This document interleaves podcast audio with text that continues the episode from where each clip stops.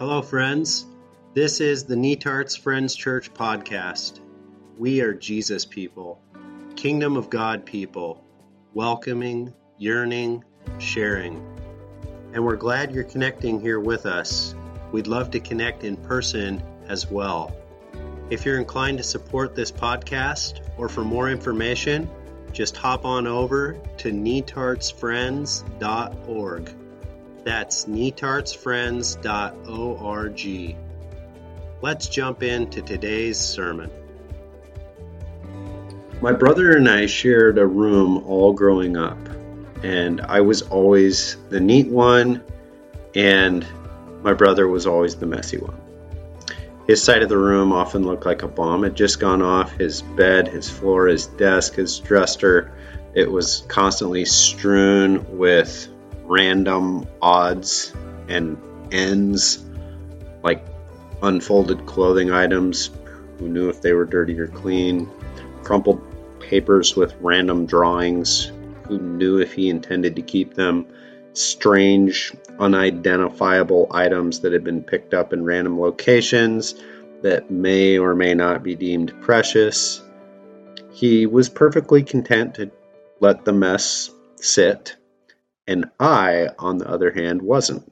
So I would take all of the mess and I would shove it under the bed or shove it all under his bed sheets or shove it all into the closet and close the door.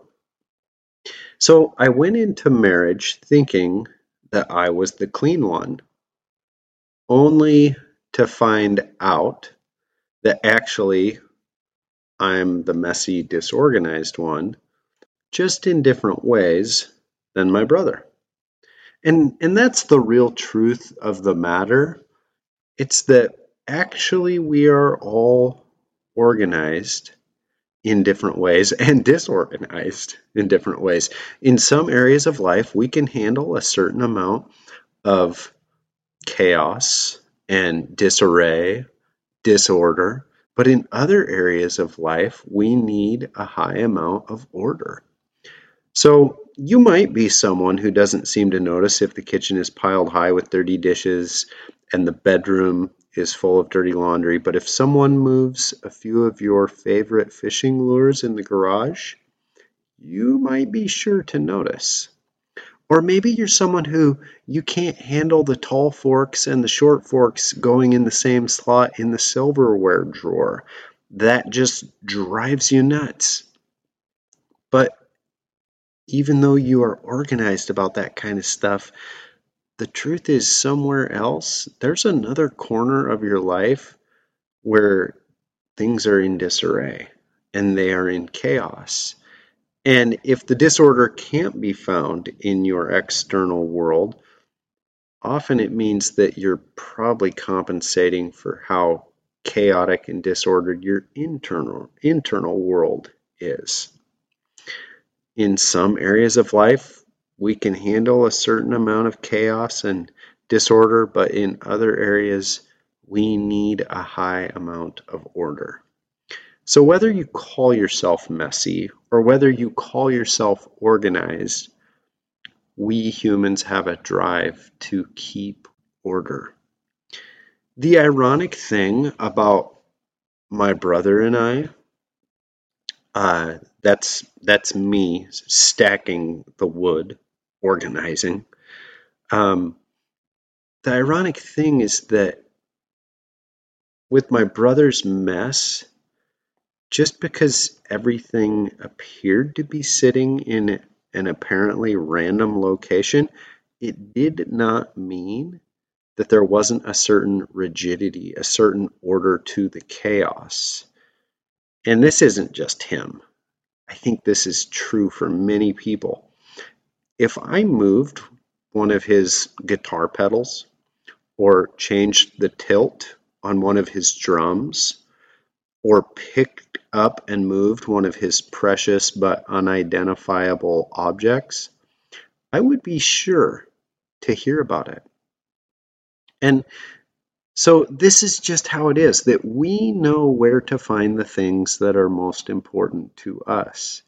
we itemize things, we alphabetize things, we systematize things, we stack things, we build boxes and shelves and drawers and categorize and label, and we remember the most important things to us and where they are and how to find them. And we don't just do this with the stuff we own. We do the same thing with God. We organize God. In our own unique ways, we all try to put God inside of a box, one kind or another. And that can be hard to admit. It doesn't feel all that great to admit that you put God in a box, but I think it's part of being human. I'm a Christian pastor, and I fully admit that there are ways that I have God in a box. I may or may not be fully aware of all the ways I do that, but I do it. And you may or may not be fully aware of all the ways you put God in a box, but you do it too. And sure, there might be some areas of your thinking where you can handle a little God mess, a, a little mystery, a high degree of openness. But we all have our need for order. And so, in one way or another, we all put God in a box. Part of being human is that we want to understand things. And so we try and reduce everything to terms that we can grasp. And we reduce God into manageable ideas and human dimensions. We like categories this or that, either or, in or out. We like absolutes. We like certainty. We like boundaries. We like systems. We don't like to feel out of control. We have a need to make sense of our experience. We have a need to feel like we know what we can expect. And so, for a lot of people, they feel like they're almost doing God a service if they if they can get things figured out about God they feel like they're cleaning up their spiritual bedroom and putting things into order. And so, in one way or another, we box God in. We aren't all rigid in the same ways, but we are all rigid in some way. It might be holding on to something that a religious authority said to you back when. Of course, it certainly is easier to get along with other Christians if everyone you know is kind of keeping God in the same box and using the same vocabulary, it's easier to get along with people. It might be that you box God in by coming up with rules that govern the universe and then imagining that God has to play by those rules. Or it might be in acting like you understand why things happen the way they did, holding God responsible for things that God may or may not be responsible for. It might be expecting God to only act in specific ways, discounting anything else. Well, God only does this kind of stuff. It might be discounting the multitude of ways that God is showing up in people, environments, situations that are just outside of your box. Like, that couldn't be God. Uh, God couldn't be working in those kinds of people or in that church or in that community. The scribes that in Jesus' day, first century, they boxed God in by believing that they had the one right interpretation of Scripture. You might do that sometimes, like, well, I'm certain I know what that verse means.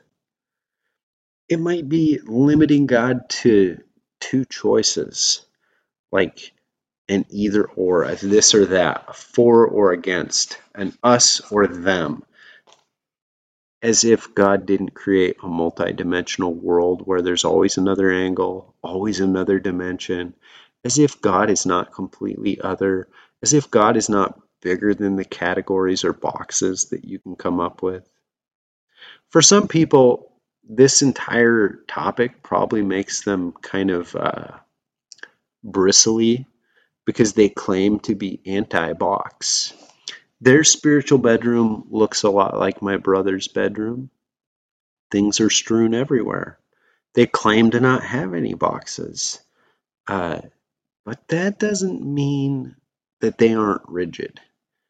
If someone starts trying to bring some order saying, uh, Here, I think that we can put this away, I think we can clean this up a bit, they're highly resistant and their chaos is their order. For some people, their box doesn't have to do with God's love for the world. It has to do with their own self hatred. Like, yeah, God, sure, God might love the whole world, but they simply cannot conceive of a God who's just giddy with love for them because there's so little that they like about themselves. They just feel like, I'm the glitch in the universe, I'm the anomaly, I'm the wrinkle. When Moses met God on Mount Sinai, the first commandment that God gave to the people of Israel, the, the people named for wrestling with God, like, what's your identity? You are the people who wrestle with God. The first commandment is put away all false images of God. And I tend to think that's probably still highly relevant for us. We could read it today as untape the box that you have God inside of. Let the flaps open up and air out. Allow for the possibility that God is not only inside your box, God is outside of your box.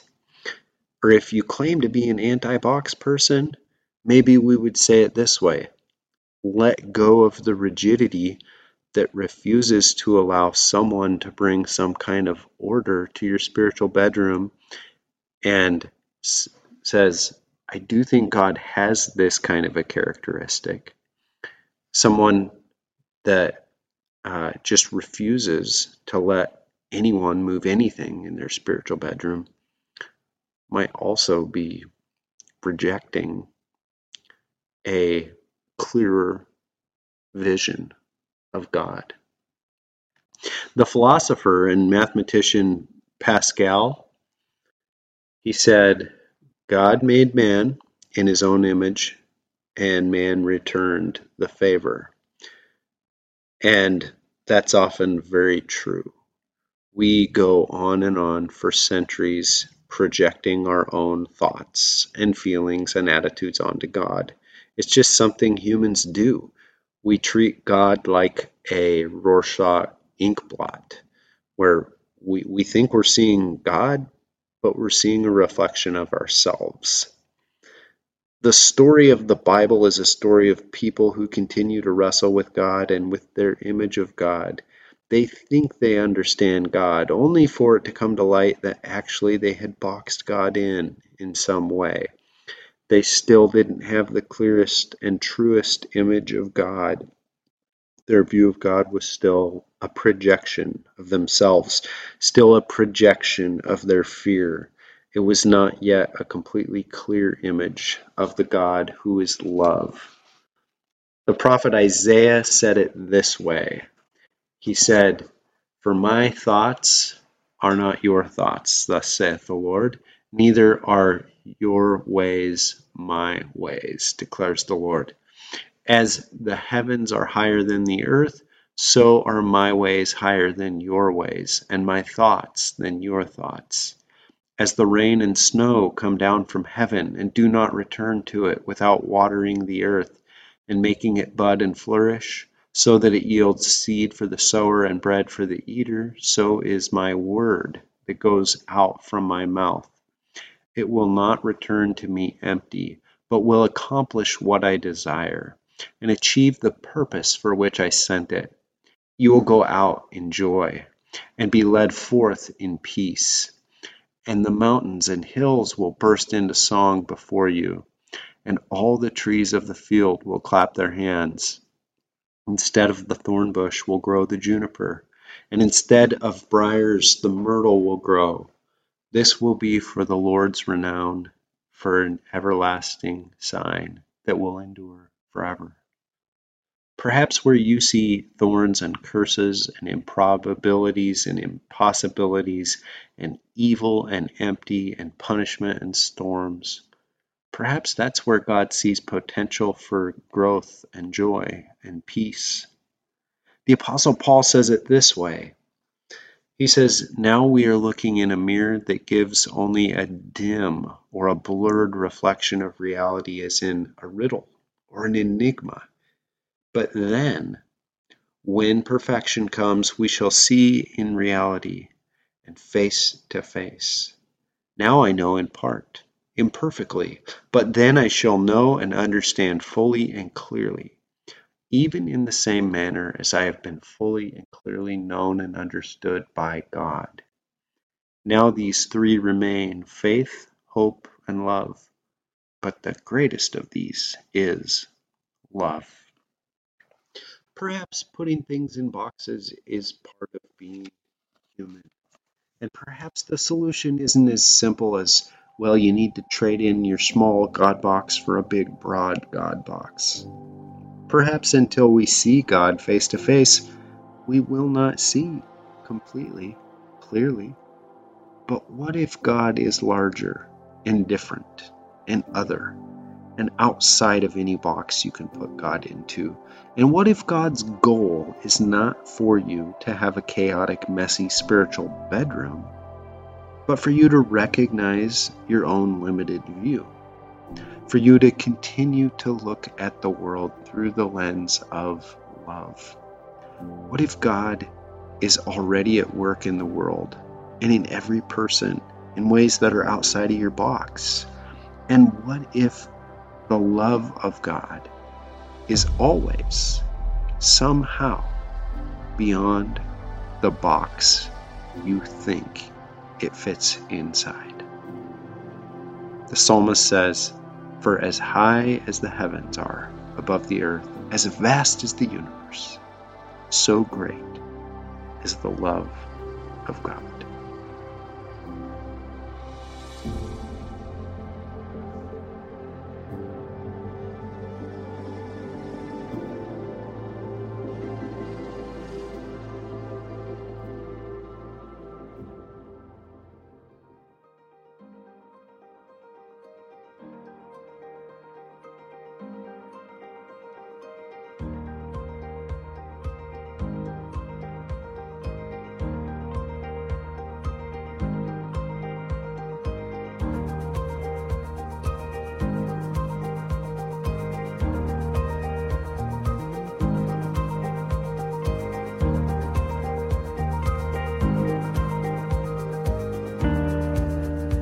Thank you for joining us for a Sunday sermon from Netarts Friends Church. We hope you'll join us soon for one of our in person worship gatherings. For more information, hop on over to netartsfriends.org. God's peace be with you, friends.